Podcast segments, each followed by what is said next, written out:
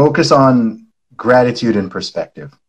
Gratitude and perspective will get you through pretty much anything. Um, as bad as things get, there are always thousands of things that you have in your life that you should be grateful for. Very, very minor things. The fact that you have the ears to listen to what I'm saying and the eyes to see it, because um, not everybody does.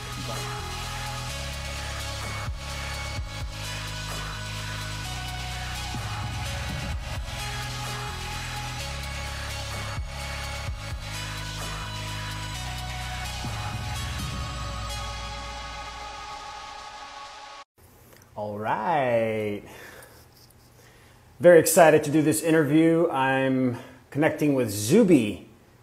That's it. That's what you get. That's his name, Zuby. He is an entrepreneur, musician, rapper. There it is. There hey, hey, how you doing, man? Yeah, good. Thanks, man. How are you? I'm doing great. Um, I'm awesome. very excited. First off, thank you. Thank you so much for joining me and, and providing your energy and your time. I really appreciate it. Um, I'm really excited about this interview. I, have been following you for a little bit now, especially during 2020 and everything happening. Um, so, again, thank you. That's all good, man. Appreciate it. So, um, let me just give you a, give an introduction, and then we can go right into it. Uh, this is Zuby. Just simple. I love it. Zuby. Um, he's a rapper, creative entrepreneur.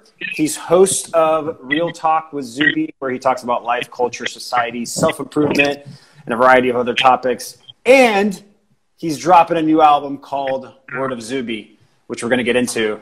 I want to ask some questions about that. um, but first, just tell me. Tell, I want to get to know you. What? Tell me about your past and you know what kind of led you to where you're at now and you know if you can touch on what your red pill moment was that kind of shifted you towards talking about truth and really focusing on that sure man so um of course so i'm zuby independent rapper author podcast host creative entrepreneur um, i was born in the uk i'm british by nationality i know i don't sound it that's because i grew up in the middle east in saudi arabia when I was there, I went to an international school up until fifth grade, which is really in the American school system. So I was surrounded by a lot of Americans. Most of my teachers were American, etc. So that accent was imprinted on me, and that's what people are hearing right now to some degree. My family background is originally from Nigeria. So I've experienced a lot of different cultures growing up. You know, I've been exposed to British culture, American culture, uh, Saudi and Arab culture, as well as Nigerian as well. So um, I was a great student in school, did really well all throughout school in Saudi and then in the UK. I went to Oxford University. I studied computer science, graduated there when I was 20. Um, and I started rapping when I was in my first year of university. And I actually released my first album when I was in my second year of university. Did it all independently off my back in the way that I still do everything. Went on to sell over 25,000 albums totally independently without a label, just hand to hand combat on the streets, going out, um, setting up pop up shops in shopping malls, etc. And um, yeah, that's really how everybody knew me to begin with. And then a lot of people have discovered me over the past two years or so. Um, I had a tweet go super incredibly viral at the beginning of 2019. That's the viral deadlift tweet where I temporarily identified as a woman and broke Women's deadlift record and um, that led to a whole bunch of opportunities. I spent ten weeks out in the states. I did uh, the Joe Rogan Experience, the Rubin Report, Ben Shapiro Show. Was on Fox News a couple times. Did a lot of cool stuff, and um, that was sort of a, a gateway to a lot of people discovering everything else that I do, from my music to my podcast. Um, I wrote and released my first book as well in 2019, Strong Advice, which has now sold almost 5,000 copies. So um, I'm a man who does a lot of different things but ultimately my vision is around helping and uplifting and motivating other people through my talents and my abilities and in the process trying to maximize my own potential in this world so you just mentioned the uh, the tweet that made you you know kind of open the doors for you you know yeah. I, I, I from my perspective when i saw that i was like oh he knows what's up and he's trying to make a point he's trying to make a point here so, yeah. so tell me, tell me, um, where was it that you, you know, for me, it was about four years ago. I had a, a, a medical crisis happen with a person that I'm with, and you know I had a divorce, my house caught on fire, had all these traumatic events that happened that really made me question this reality. So, was there anything that happened to you that kind of pivoted you towards that and started, uh, you know, allowed you to become aware of what was happening in this in this world? Honestly, man, not nothing specific. Um, nothing specific. I mean, I'd say I kind of got red pilled in my teenage years. Um, I don't know if there was anything particular that happened. I'm just someone who.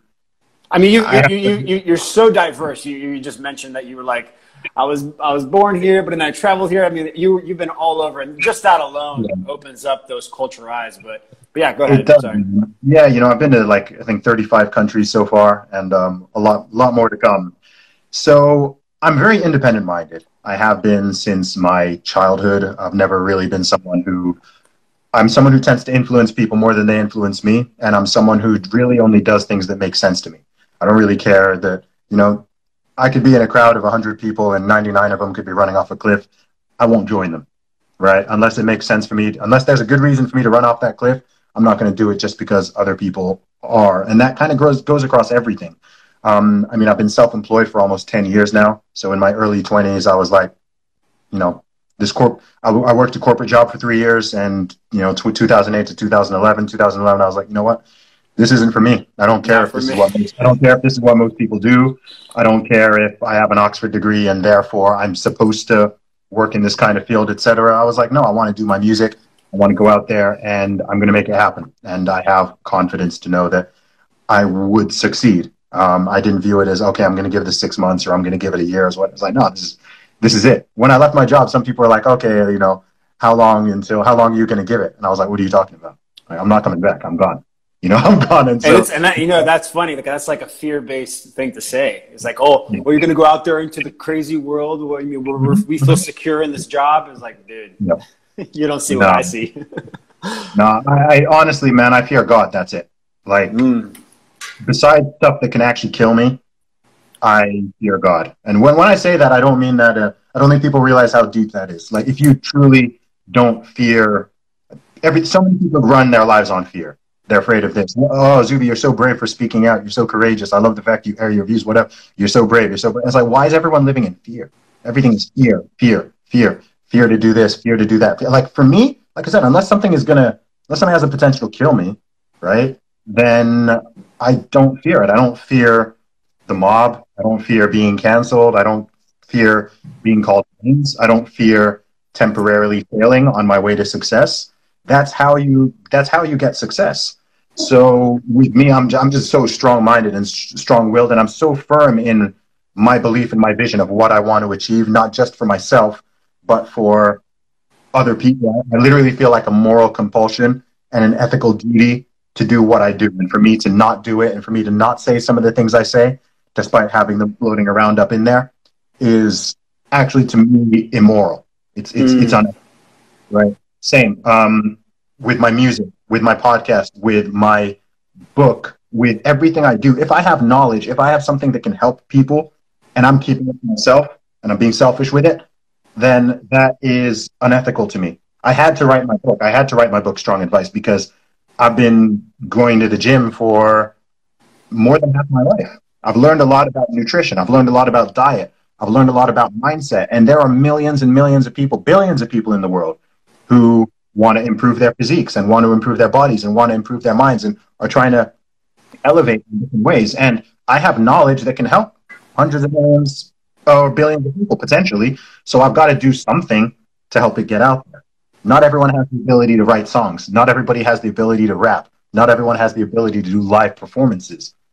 Not everyone has the ability to, to have conversations like this and be eloquent and to be articulate and to get thoughts across. So all of these talents I have, all of the skills I've gained, I have to put them out there in the world. I have to. If I don't, then I'm not just letting myself down. I'm letting I'm letting God down. I'm letting my family down. I'm letting the people down. I'm letting everyone down by just being selfish. And lo and behold, by doing that, it also makes you successful. You become successful by helping other people and adding value to their lives. So the more people I help, the more successful I become. So I don't think of everything just as like, oh, I want to make money. I want to make more money. I want to do this. It's like, no, like how can I help more people? What can I offer of value to people? And when you switch that in your head, you will end up making more money, but you'll also just be you'll you'll be helping people. It's a much for anyone who's an entrepreneur or is a or is a wannabe entrepreneur.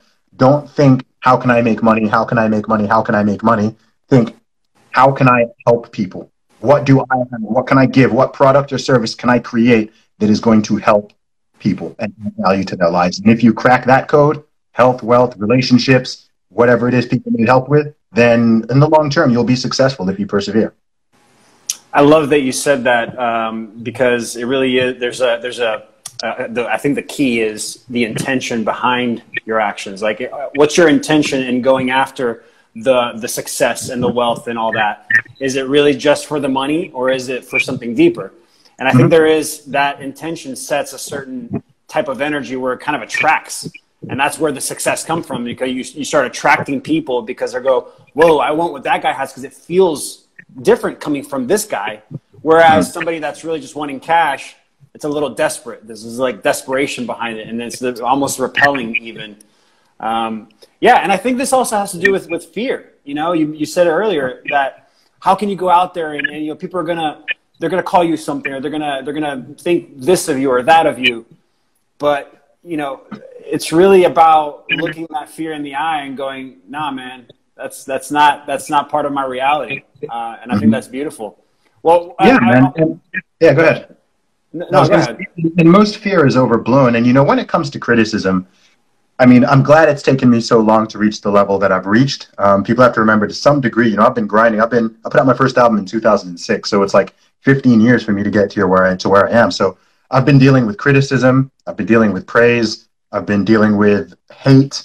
I've been dealing with love for a long time, really, since my, since my late teens. You know, the whole idea of people who you you've never met, either telling you that they freaking love you, or telling you they hate you, or anything in the middle, right? Like it's um it's it's a weird thing, and um the volume of that has increased. But firstly, the love massively outweighs the hate, and also it's not it's not real hate because people view you as sort of as an, as an avatar. If someone doesn't really know you, they have all these assumptions about who you are and what you believe, etc. And even when it comes to people calling you nasty names and things like that, um, I mean, something the way I look at it is, if something calls me, if someone calls me something that I am, then I own it, right? If someone if someone tries to insult me by calling me something I am, then I own it. I agree and I amplify. And if someone tries to call me something that I'm not, you know, as long as it's not too heinous, then I don't care because I'm not that thing. And I'm secure and I'm confident. And anyone who knows me knows that I am not that thing. So it sort of just rolls off of me. So there's not much that someone can say to me that sort of shakes me in that sense, especially if it's coming from someone who have no idea who they are, never met them, never interacted with them, whatever. They can spew whatever they want on me about on Instagram, on Twitter, on YouTube, whatever, and it's there. Um, but it's like, why, why, why should I care? Like, why, why should I care? The people who know me have a high opinion of me. The people who know my work generally have a high opinion of it and have a high opinion of me. So those are the opinions that don't matter. If it's a fair piece of criticism, if someone's like, okay, I don't like this particular thing because of X, fair enough. You know, that, that, that's fine. And then at the end of the day, it's like, what, what kind of, what, what, what is your opinion about yourself? First of mm. all, right? I think that's where it starts. It's like, what do you, how, you know self-love that's what we go back to is like if you if you have that love towards yourself and and, and you have your opinion about yourself everything mm-hmm. else is just like white yeah. noise you know just people giving their opinion yeah ex- exactly and you know everyone has everyone is entitled to an opinion everyone has a right to an opinion yeah but that doesn't mean that all opinions are of equal value or of equal, accuracy so people can say whatever everyone's allowed to have an opinion on me on anybody out there and they're allowed to to share them. That's fine, right? I support their right to do so, but it doesn't mean that I need to care, let alone allow it to stop me doing what I want to do. And it's crazy how many people let random opinions of people who they don't even know and who don't care about them stop them from achieving potential greatness. Um, there are people out there who want to do what you're doing. There's people who want to do what I'm doing. There's people who want to start businesses, start a podcast, start a YouTube channel, write a book, make music, whatever it is. Why don't they do it? because they're mm. afraid of judgment from random strangers. Oh, what if I make a YouTube channel and someone writes a mean comment? I'm like, really? You're going to let that possibility and that random person sitting in wherever they are to prevent you from doing something you really want to do? Like, think about that. It, it doesn't it doesn't make sense. It doesn't make the, sense. The, the limitation, the limitation is here, and you got to Exactly. break through that cage first. That's like the first step. Once you break through that cage, it's like all of a sudden the world becomes your oyster. Literally, anything is possible. I Absolutely. When we live in we live in a time of stupid opportunity, Oh. ridiculous levels of opportunity. I mean, what what we're doing right now is this is witchcraft. Like this is magic, right? I got a black mirror in front of me, and I got this guy I'm talking to. I was, Yeah, like like where, where are you? I'm in uh, uh, Arizona in the U.S. You're, you're in Arizona. I'm in Southampton in the UK. We're speaking in real time, like through You're, some. you're in the future. I'm in the past. I mean, time is an illusion. and, and, and, and pe- people are watching, and then we can post this, and hundreds of thousands of people can watch it. Like it's it's all magical. Social media is magic. YouTube is magic. Podcasts, like all of this stuff we're doing, we take it so much for granted, and it's just like, yo, the opportunities out there. Whatever it is that you do, however niche it is, however weird it is, whatever your message, like there are like-minded people out there, and you can't appeal to everybody, like I said before, but there are there are millions of potential people out there who will connect with you, connect with your message. If you have a product or uh, a service that's valuable, they'll potentially support it. Whatever it is that you do, um, and I think that sort of clicks for sort of clicks for some people, but they don't really understand just how truly magical this period is because th- this is unprecedented. We've never had this in history before. Like this conversation, what we're doing right here, this was literally impossible up Yeah. until I don't know what, twelve years ago, maybe to do it like this. Like it, it, it wasn't a thing, and now this is here. and it's Shoot, even five even five years ago. I mean, to have Yeah. because uh, the internet wasn't fast enough at that time still, so you couldn't do this kind of stream.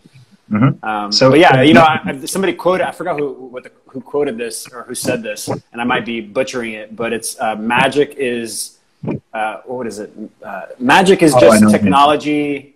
Ah, I'm gonna I'm gonna mess it up. I know this quote. It's, um, it's something like in the future, um, technology will be indisting- indistinguishable from magic or something like that. yeah, it's just like it's just like technology that we haven't uh, figured out yet. Basically, that's what magic is, and, and it really is. I mean, once you start to really dive deep into this reality, and you know, look into like, I mean, we can go down that road for a while uh, into like uh, physics and you know, quantum quantum entanglement and you know all that stuff. We start to realize, oh man, this reality is magic, and there is a power that we have within us to make things happen. And what stops us from moving forward in that in that process is ourselves. Is this like this brain that you know we have? We think that it's the thing that helps us survive, or, or no, we think that it's the thing that helps us thrive. It's actually with the, the thing that helps us survive. And hmm. survival doesn't necessarily mean thrive. Survival means like protecting you from getting hurt. And so it, that's what stops us. That's what stops that process moving forward. Exactly, man. Everything is fear. You know, anything that you want to do but you're not doing. Every it's fear is the most powerful human emotion. I think Yeah. Some people think it's like love or it's anger. I think it's fear. Fear controls. Nothing controls like fear does. Nothing controls. you like know what? I've, I've said this before. There's only two fears that are natural. Only 2 Mhm. The fear of loud noises and the fear of falling. does. Yep. Everything else is taught. Yep. Yep. So, so, so it's not natural to be in fear. It's not. it's natural to be in a love state, in a, in a, in a, in a peaceful state. Mhm. And that's Yeah. what creates. That's creation. Yeah. 100%, man. 100%. So, so you may, you mentioned um, you mentioned uh, that whole thing about yeah, you know I say it's, it's projection and shame. The society has like normalized projection and shame, where where we we fear people you know c- calling us something and shaming us for it. Um, I know in 2020 so much has happened in 2020, and I'm sure we can spend a whole other hour on that. But um, there was there was a lot of um you know, I guess now it's called cancel culture. There was a lot of suppression, a lot of censorship that happened in 2020. Were you, and I know the answer to this, but were you, um, did you experience that firsthand? Um, well, I mean, I guess that, that was my okay dude thing. That was the uh, So, so tell me about it, because I saw, I saw that on, um, on, on Joe Rogan, and I'm like, oh, Okay. interesting, because you have a song called "Okay, Dude." So did Yeah, one, yeah. did one happen before the other? Oh yeah, everything was inspired. The merchandise and the song um, came after the incident. So this is over a year ago now. So end of February, end of February 2020. Um, I had a tweet just going viral. Um, it was something about uh, it was it was like a it was a list of like five tips for single women on how to get a great guy. And I this tweet was just going viral, and people were laughing at it, and some people were some people loved it, some people were angered by it, etc. And anyway, there was like a flood of messages coming in as as happens, and um, someone I didn't even know who it was, some some person with a blue check mark, you know, verified person on Twitter, uh, said something like, "This is terrible advice. Um, I bet I sleep with more women than you do," or something like that. Weird flex, you know. Um, but anyway, I just responded to. I just quote tweeted and I just said, "Okay, dude." Dot dot dot. That was it. Um, went on with my life.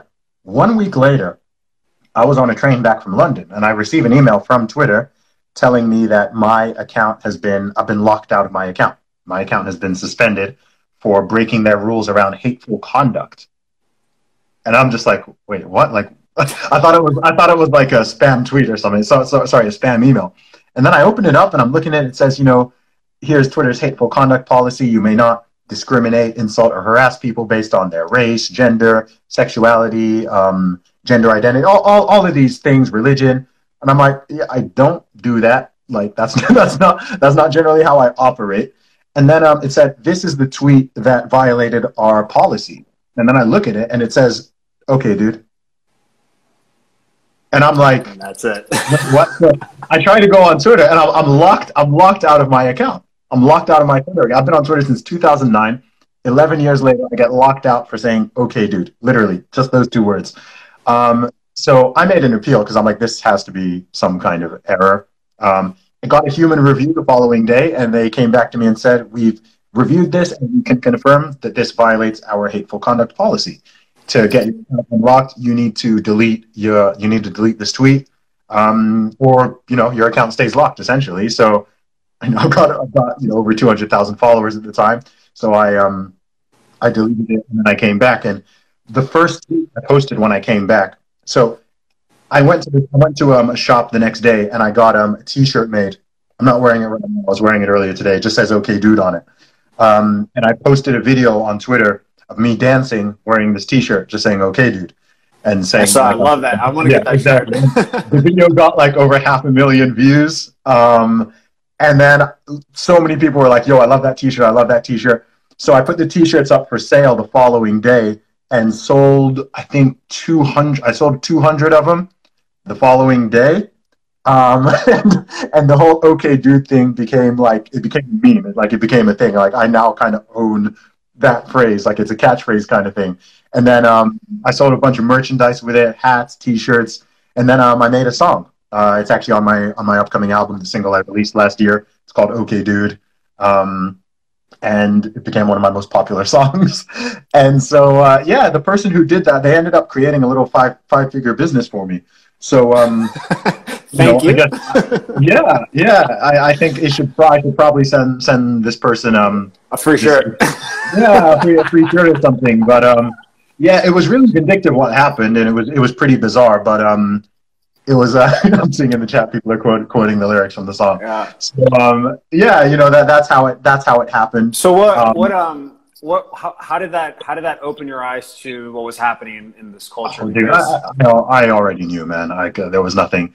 It didn't open my eyes. I was just shocked that at how it, just, it was like this is this here's an affirmation, a confirmation of what's actually yeah. happening. Yeah, dude. I mean, I, I, like let's be real. Like I've I've got way more spicy. I've, I've had way more spicy posts on social media than okay, dude.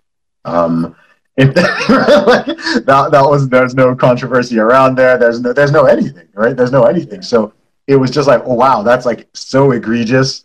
Like anyone, regardless of like your beliefs, where you want to play, there's nothing that someone can say, oh, okay, like you know, that was that was a little bit that was a little bit on the edge. You know, that violates a hateful conduct policy. So that one was um it was very very silly. So it kind of showed how far things have gone. Um, but I'm an entrepreneur. When life gives me lemons, I make lemon. I make lemonade, and then I squeeze the lemon in the in someone's eye. So um, it all worked out. Um, you know, so you, you speak a lot about freedom and about you know, uh, I mean, I've I've seen a lot of tweets just about um, the way the direction that this is going with the lockdowns and and you know um, I, I have my own perspective here in the U.S. Uh, how has it been for you there in the UK? And what are your thoughts on this whole? Uh, hey, if you want your freedoms, you got to get this jab. And I don't want to say the word because AI is listening. Yeah, exactly. um, honestly, man, it's disheartening, man. I've never felt less patriotic, to be 100% honest with you. It's really hard for me to. Um, I've always been a relatively patriotic person, and um, it's hard for me to feel patriotic about being British. Man. Honestly, like I'm sad with the way that the country is going. I'm sad the way that people are behaving, and responding. Like it's one thing I've been. I'm disappointed with the government by nature. Like I don't trust the government. I'm pretty libertarian, so I'm not. Um, I expect the government to do what a government's going to do. Um, yeah, I've got my disappointments there, but I'm disappointed with how many people are just rolling. How quickly people just rolled over and accepted it. Not just accepted it, but are demanding it, are advocating, are advocating for it. It's like people people don't want freedom, right? People are like now yes, people now hate the idea of freedom. And I think again, talking about this concept of fear and its power is if you can strike fear into the heart of a population and into the heart of a collective, then not only will they accept authoritarianism and tyranny, but they will demand it. They will mm. demand something I've really learned. And this allows me to i mean it's dark. This past year is this past year lets me understand the 20th century completely. All the wow. all, the, all the stuff that happened in the 20th century from a psychological perspective i can now totally understand it.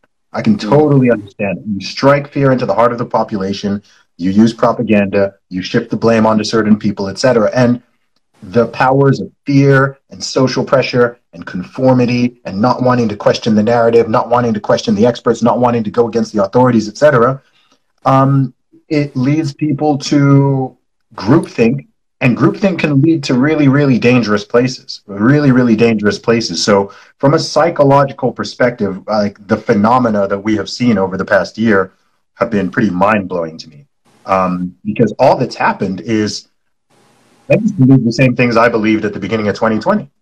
Yeah. Right? Like 2020, everyone, virtually everybody was on the same page as me. Like, hey, you know, this is governmental overreach. The government shouldn't be able to be able to to you know force healthy people to stay locked up in their house. They shouldn't be forcing you to cover up your face or wear certain articles of clothing. They shouldn't be um, forcing private businesses to shut down indefinitely while they're still being taxed and still paying their rents, etc. They shouldn't be allowed to force you to take an injection or take a medication or anything against your will or to participate in normal, decent society. All of these things, everyone agreed. Conservative, liberal, libertarian, whatever. Everyone was like, yeah, of course. Like we all agree with that. We live in a free country, right? You live, you know, that no, that, that stuff is for North Korea. That stuff is for communist dictatorships and fascist regimes, etc. And now here we are one year later, they've made it illegal to leave the country. they've made it illegal to go outside without a reasonable excuse. They're floating the idea of making people show their papers to do basic things and essentially using coercion tactics to try to enforce mandatory vaccination without simply calling it that. Um, all the things that so-called conspiracy theorists like uh, myself and other people warned about early on and started ringing the alarm on the um, it's all it's all coming to bear. You know, this whole thing was sold on a two to three week promise, right? You know, we don't want the NHS to get overwhelmed. We need to flatten the curve. We want to make sure we get enough PPE and buy enough time to understand what is going on here. And most people are like, okay, fair enough request. Um, I opposed the government mandate from the beginning. I proposed lockdowns from day one, right? I don't think it should be mandated. Mm-hmm. But most people, you don't even need to tell them, right? I, have been saying, look, in a, in a true, really frightening pandemic, whatever, you don't need to tell people to stay at home, right? Like they, like they, they will, right? If, if people yeah. are genuinely concerned, they will, especially if they're vulnerable, etc. Um, and now we're here one year later, and people are trying to bargain with the government for basic freedoms. They even ban, they're trying to ban protesting. How can you ban protesting? I, I just saw that. I was like, what is going on? Now it's getting exactly. Silly. Exactly, right? It's it's gotten silly a long time ago, and people are still saying we need more of this, we need more of this. So I'm more disappointed in the people. I'm more disappointed in, you know, big up everyone who's not who is speaking out against this and who isn't tolerating it, but it's blown my mind how many millions of people have just been like, okay, fine, I'll do whatever, I'll do whatever they say. Oh, you don't want me to see my own mother for like eight months. Okay, I won't see my own mother for eight months, even though I'm not sick and she's not sick. Um, oh, you don't want me to go outside? Um, okay, I won't go outside until you tell me that I can. Oh, you don't want me to, you, you want me to do this? You want me to like, it's crazy. It's crazy. And the social pressure is insane, right? To anyone who yeah. speaks out against it, it's, oh, you don't care about people. You're selfish. You're going to kill grandma. You this, you're that. You're an anti vaxxer. You're a science denier. All like, it's just, and that's very telling because good arguments do not rely on insults or ad hominem attacks, right? If someone disagrees with my position, or if someone is trying to convince me or change my perspective, whether it's on mask mandates, or it's on lockdowns, or it's stay on home orders, etc., like come with facts, come with data, come with reason, come with reasonable, rational arguments, right? And I will listen. I, I, I'm I'm open minded. I'm open to, like whether people agree with me, disagree with me. I'm happy to have conversations, but everything is just based on coercion and bullying and harassment and name calling and at home. And that tells me people don't have a solid argument.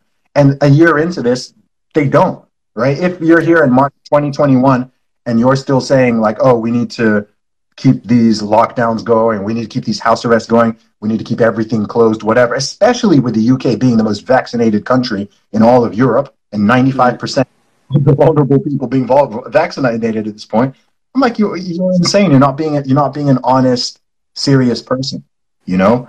And I think a big problem is that the UK population has essentially been paid hush money, right? So people have been put on this furlough scheme. So a lot of people, millions of people are still getting paid for doing nothing. And they've kind of grown accustomed to that and they, they kind of like it. Like, I think a lot of these people kind of like lockdowns, especially people whose lives were not that interesting before, right? Mm-hmm. People who don't really travel that much and weren't particularly sociable and they weren't really doing all that much before. Like the idea that you could just stay at home and watch Netflix and, you know, eat trash all day and get paid for it, you know, it's a perverse incentive.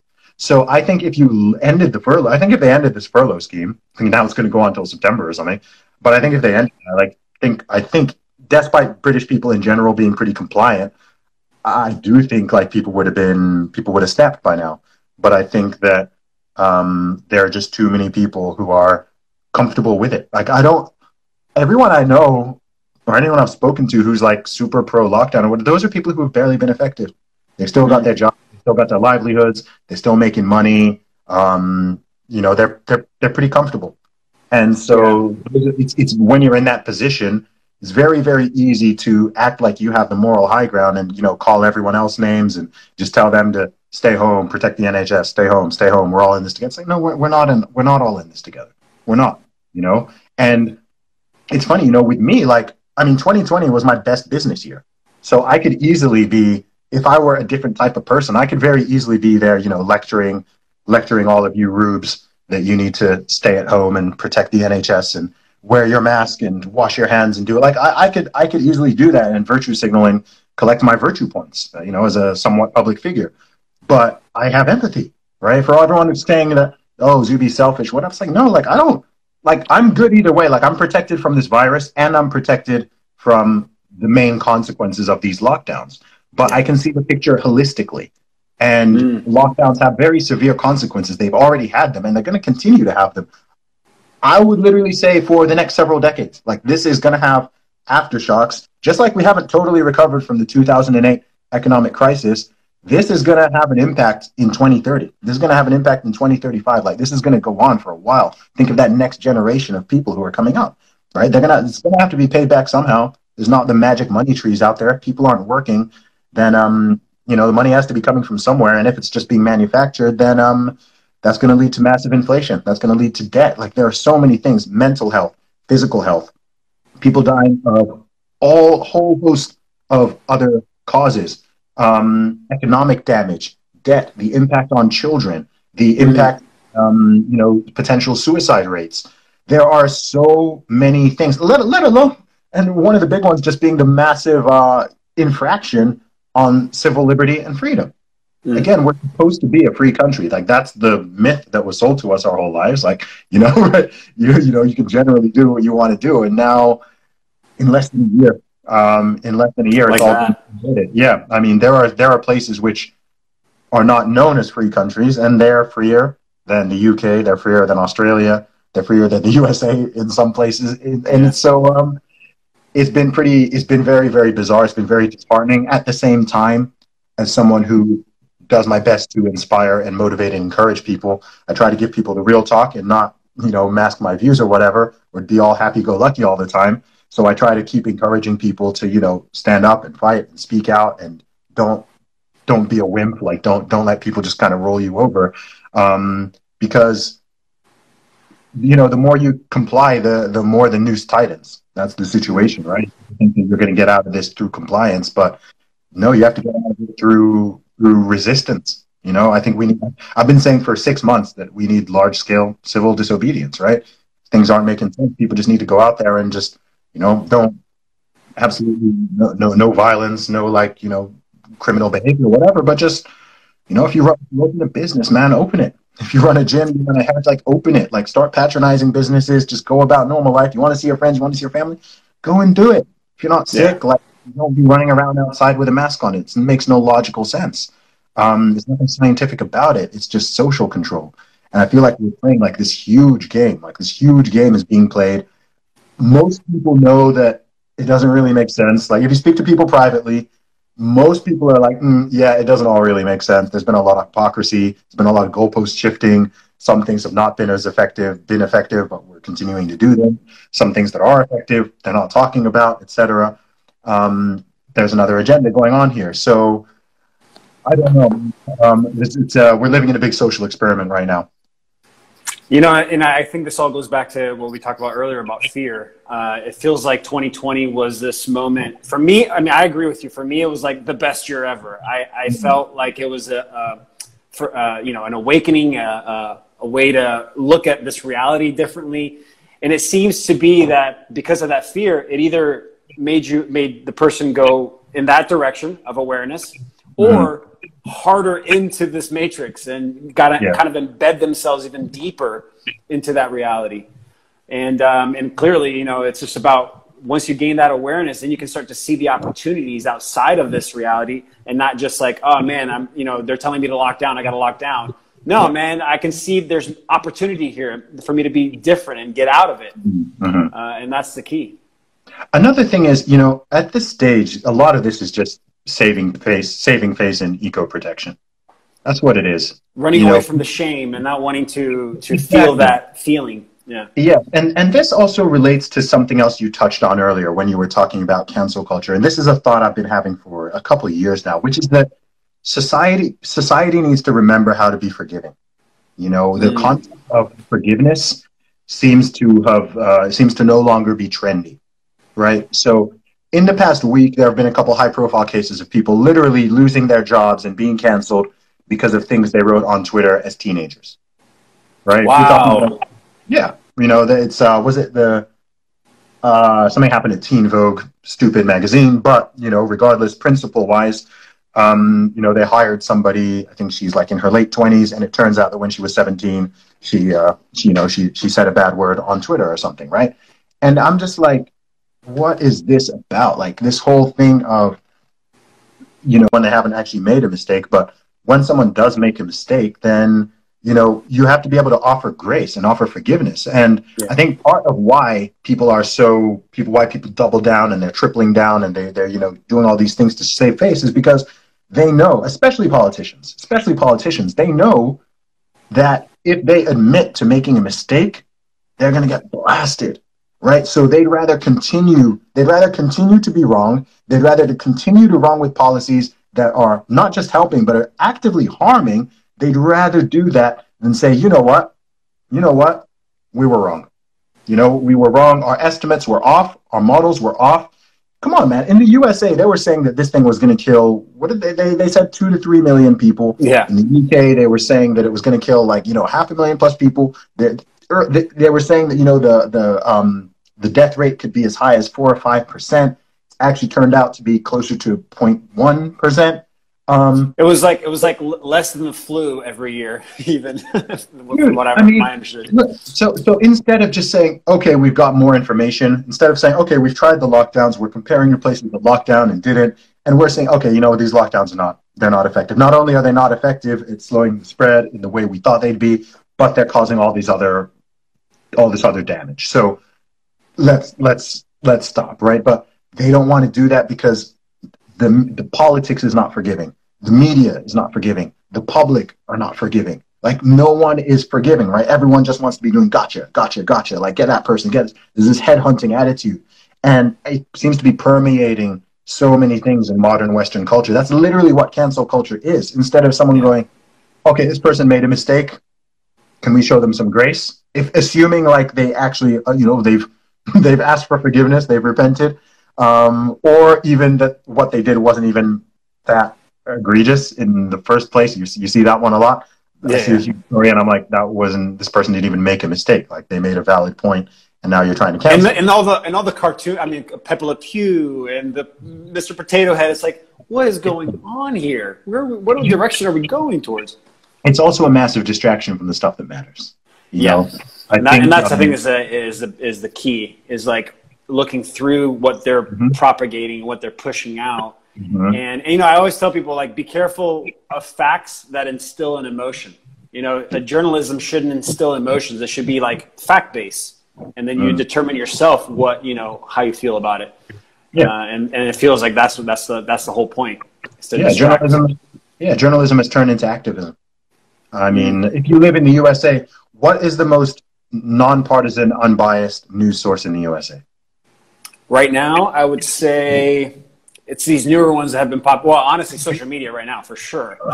just in, just in general, yeah. like these lives, I, I watch these. This is my news source nowadays. Mm-hmm. Uh, but I, would say maybe like Newsmax or uh, OAN. But even then, like there's mm-hmm. still a little bias just based on based on the actual cultural things that are happening. But yeah, yeah. Yeah but see that that's the problem. I mean, the fact that I mean look, I mean, and I, I, know I know a lot of people in media, and I've, I've been on some of these programs. But as far as I'm concerned, when it comes to news, opinion is different. But when it comes to news, there shouldn't really be left wing news and right wing news. The news should be the news, right? Left wing news shouldn't be a thing. Right wing news shouldn't be a thing. It should just be the news, right? Tell me, tell me what's happening. Don't tell me what I'm meant to think about it and exactly how to interpret it. But this is what's happening. But um, you know, in the UK, I think you know there's a lot of bias, but I think it's there's some that are at least more neutral and objective. But in the states, it's like people have to realize you are they're properly you you are always being propagandized. You're always being sold to. Like almost every waking moment of your day, you're being propagandized, and you can't stop that, and you don't need to stop it. But it's something that people should be conscious of and be aware of. So when you're watching TV, take stuff with a grain of salt. Even when you're yes. watching you understand. Okay, is there there might be a little bit of an agenda. This is here. actually you're you're putting you're put you're pointing you're hitting the nail on the head of something that I always say, which is take in all perspectives without bias, and then discern yourself, because anywhere you look, you're going to get one end of the spectrum or the other. Yep. And you're going to get one feeling or the other. So it really, who can you trust? You can't trust anyone but yourself. Even yep. even this, even this live that we're doing right now, you know, this is my opinion. This is your opinion. This is our perspectives. There's a lot of agreement here because we've, mm-hmm. we've experienced life, you know, kind of similarly. But at the end of the day, you need to look into yourself and connect your own dots and do your own research and, and take in, like I said, take in all the perspectives and, and reaffirm, or else then you're just like, you're just in habitual thinking patterns. You're not really thinking for yourself. yeah, there's something I tweeted the other day, which I think is exactly what it is. And I said, um, I'm a lot more interested in telling people. I'm much more interested in encouraging people to think than telling them what. Right. So I want people to think. Like I'm not saying, "Hey, I'm Zuby. I'm the almighty oracle. I know absolutely everything about everything, and I'm always right. Just listen to me and do as I say." No, I'm saying, think, ask yeah. questions, be critical. If something doesn't make sense, say, "Okay, wait, hang on, why?" or think about this or think about that or whatever. We may come to different conclusions. Off, we may come to different conclusions off the same information, but at least do at least do the thinking. And I, am like this across the board. Like I don't think I've ever told people, say for example, like in an election, whether it's in the UK or the USA, right? I have my own views, right? I have people who I vote for, and I'm generally quite open about it. But I would never tell people who to vote for. Like you must you you must vote for this person, right? I won't even tell people to vote. I'll just say if you're gonna vote, look at it, look at it critically, do your own due diligence. Don't just, oh, this celebrity is voting for this person, so I'm to vote for who the celebrity. Oh, my mom votes for this person. So I like, no, just like do your own thinking, look at the sides, weigh them up. We all have our biases and our different belief systems, which is fine. And go with what makes sense to you. Don't just go, oh, I'm black, I'm voting Democrat. Oh, I'm like this. like, what, yeah. what, the heck is that? Like, this is it's, it's insane to me. Like, it's insane to me. And the fact that people want people to even think like that, like, that's not thinking. That's not yeah. thinking. Outsourcing your thinking to other people. You're being enslaved. You're acting like a sheep. And I'm just like, yo, just do your do your own research. Do your own thinking. I'm not telling you what the final conclusion should be or must be because that'll change depending on who you are because we all have different beliefs. But at least think, at least question things, at least listen to different perspectives. Um, just do, do that basic work. That's what I encourage people to do. I don't, I, and, and I love that. And as a result, like, um, of course, I have tons of people who generally agree with me in my audience, but I have people who disagree, and they know that they can disagree and that they can dissent, and we can have conversations without it being, um, you know, super hostile or without me, you know, being a being a douchebag to them or what. Like in my own friendship group, in my own family, we don't all agree on everything.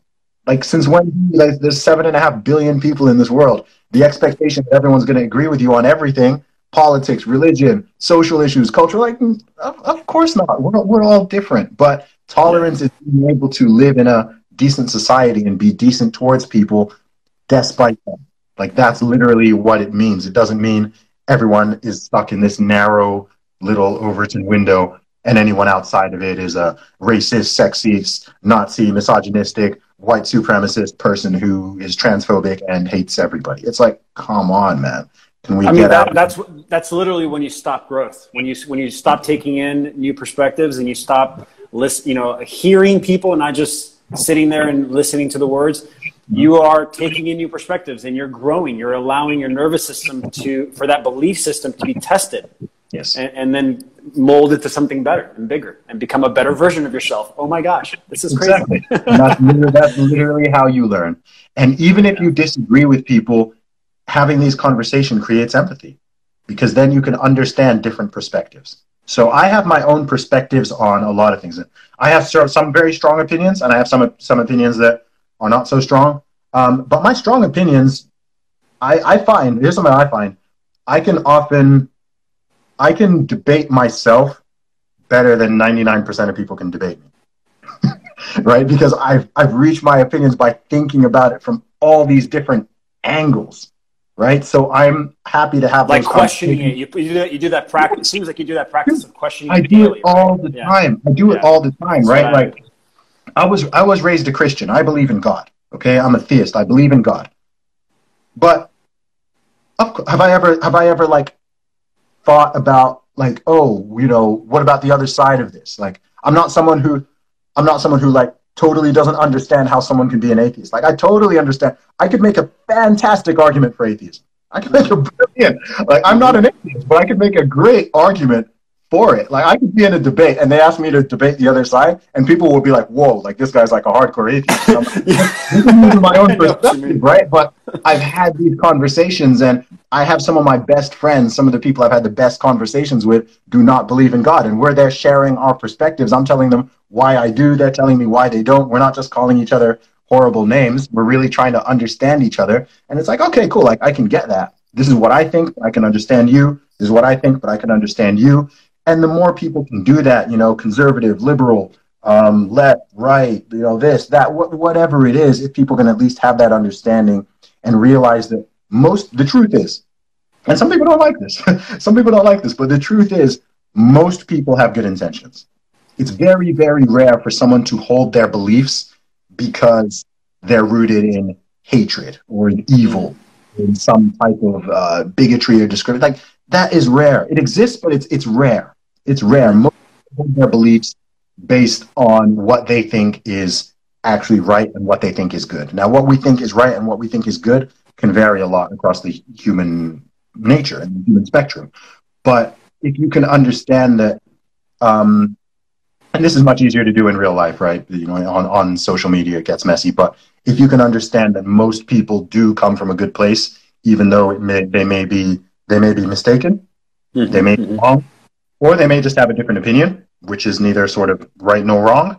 Um, if you can understand that, then it actually makes it a lot easier to have decent conversations and to uh, be friends or at least be civil with a wider range of people and all of that. And it just helps you to understand the human experience better. Because, like I said, man, there's there's billions of us. There's there's so many people, um, and also just having that degree of humility and being willing to being willing to be wrong, being willing to say, "Oh, I don't know." like people don't like saying "I don't know." Like that's it. Know, yeah. Right? being able to, I, I don't, I don't, I, I, have a rule that I don't trust people who never say "I don't know." Right?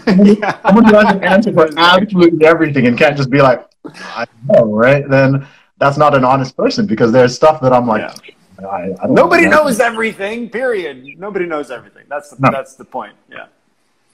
You know, I, dude, I, this was a great conversation. I don't want to keep um, keep too long here, um, but I wanted to just get your just uh, pers- not perspective, but um, a little more in depth on this new album and kind of what really uh, what kind of motivated you to, to do this word. Uh, it's called Word of Zuby. So, That's right. So tell me about it, because I, I, apparently I saw a video of you talking about it on Kickstarter, and it's really like a you called it your best album or, or the most the most um, uh, uh, raw album, I guess. So mm-hmm. tell me about it. Yeah, man. Well, a lot, a lot has happened since my previous one. Um, you know, I've been 10x my audience since I last released an album at the beginning of 2019. A lot of stuff has happened. Um, all the stuff we've been discussing, all of that stuff filters into my creative process. So some of these conversations about, be it about politics, religion, things happening in culture, um, my personal experiences, me achieving certain levels of success or going through certain struggles, whatever it is, all of that has filtered into my songwriting process and into my album. And then beyond that, I've also just become a better artist overall. Um, I've just become a better artist. So I'm really excited about this album. It's got some incredible collaborations on it, both from um, with British artists and with American artists as well, um, and producers from all over the world. So man, like every single track on. I love I love every single song on it. There's not a song I'm like, mm, I don't know if this one should be on the album. It's like it's super tight. There's no fat. It's uh, it's just it's a really really tight album. If you like the content I put out there on Twitter, on Instagram, on YouTube, on my podcast, you like the stuff I talk about. Um, I think it's an album where even if people don't typically love hip hop, they're gonna like it. And if you do like hip hop and you like me, then you're gonna absolutely love it. You're gonna absolutely love it. Dude, 2020 for me opened the doors to music because there's all these new new artists coming out and really wanting to speak truth, and I'm yeah. like, oh, that resonates, man. I, I, get it. I get it. Awesome. Yeah, no. So I'm I'm so excited about it. So people want to support it. My Kickstarter is still live. Um, the link is actually in my bio on Instagram. So if you want to pledge, you can get it on um, download CD. I'm also doing um, a couple hundred limited edition vinyls. It's going to be a purple vinyl. That's my color. Um, going to be a limited edition uh, double 12 inch vinyl. The artwork is awesome. It's beautiful. Um, I'm going to sign all the vinyl as well. So if you want to support it and back the project, I'm a totally independent artist, so it's all 100% fan funded. So it's all appreciated. You know, you, you actually just reminded me. Um, you know, I, I, one of my expertise. I've been in the crypto industry. I know you, you've interviewed oh, yeah. a few people in crypto. I've been in since 2014, and um, I love because you're independent, and there's this like decentralized flavor to being independent in this society now. Like where if you're not just you know easily just signing yourself off to a label, you have to really do the work, and that's what crypto is all about. Is like this community building and bringing people in that believe in the project. Um, have you thought about putting your stuff into NFTs? I don't know if you've heard about that non fungible yeah, tokens. A lot, a lot of people have been asking me this over the last couple of weeks. Um, I, have thought about it, not in depth though. I mean, because I'm doing this Kickstarter campaign at the moment, I'm like very much like I don't want to get super distracted from this. Like, let me yeah, focus, yeah, yeah. Focus on what I've already got going, and then later down the line, I can look at this and see if it's something that I can that I can integrate. But um, I'm keeping an eye on it. Um, I did do my uh, collaboration with the Bitcoin movement back in December. We did a limited hats and t-shirts, which are all um, secured using blockchain technology. You can you can scan each item so um, that's cool.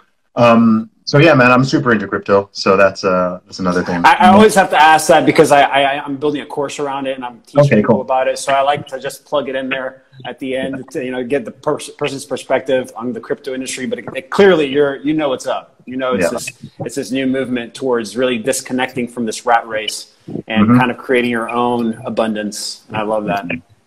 I love it.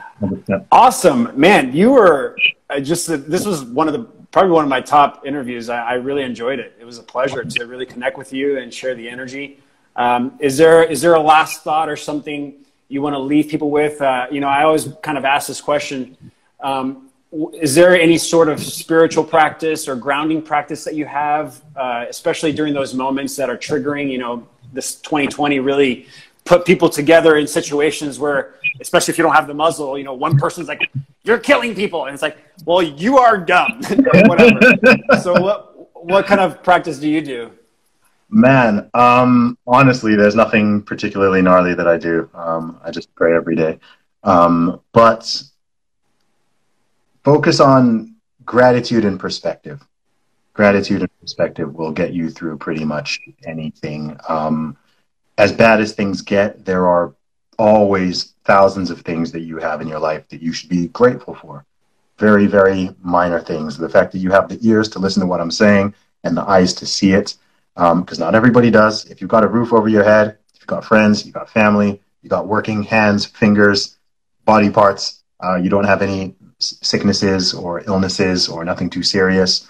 Um, you've got an education, you have the ability to, you live in a certain country, whatever it is that you have, um, we're all blessed and we're all privileged. We all have our problems, but we're all very privileged as well, especially if you're watching this. So recognize that and be grateful for it. And it will also give you perspective because if you you know, if you see what's going on in other parts of the world, or you see the way certain people are suffering from different things, and you realize, oh wow, actually things could be, things ain't perfect, but they could be a lot, lot, lot worse. Then um, I think it helps to keep you grounded, keep you humble, and of course, we all have our frustrating, our frustrated moments. Trust me on that one. I, I have them every day, but in the grand scheme of things, it, it sort of keeps you on a positive. Wow, that was that was beautiful, brother. Um, you know, when, when there is nothing you can think of, think of the simplest things in our lives, and that grounds you, and that brings you back to this reality, and that's in, this, in the moment. Mm-hmm. Um, awesome. Well, thank you, Zuby. You were again a pleasure. Thank everyone. Thank you everyone for watching. You guys were awesome, um, and I hope we can do this again, brother. Thank you. You have a good one. Take care. All right. You too.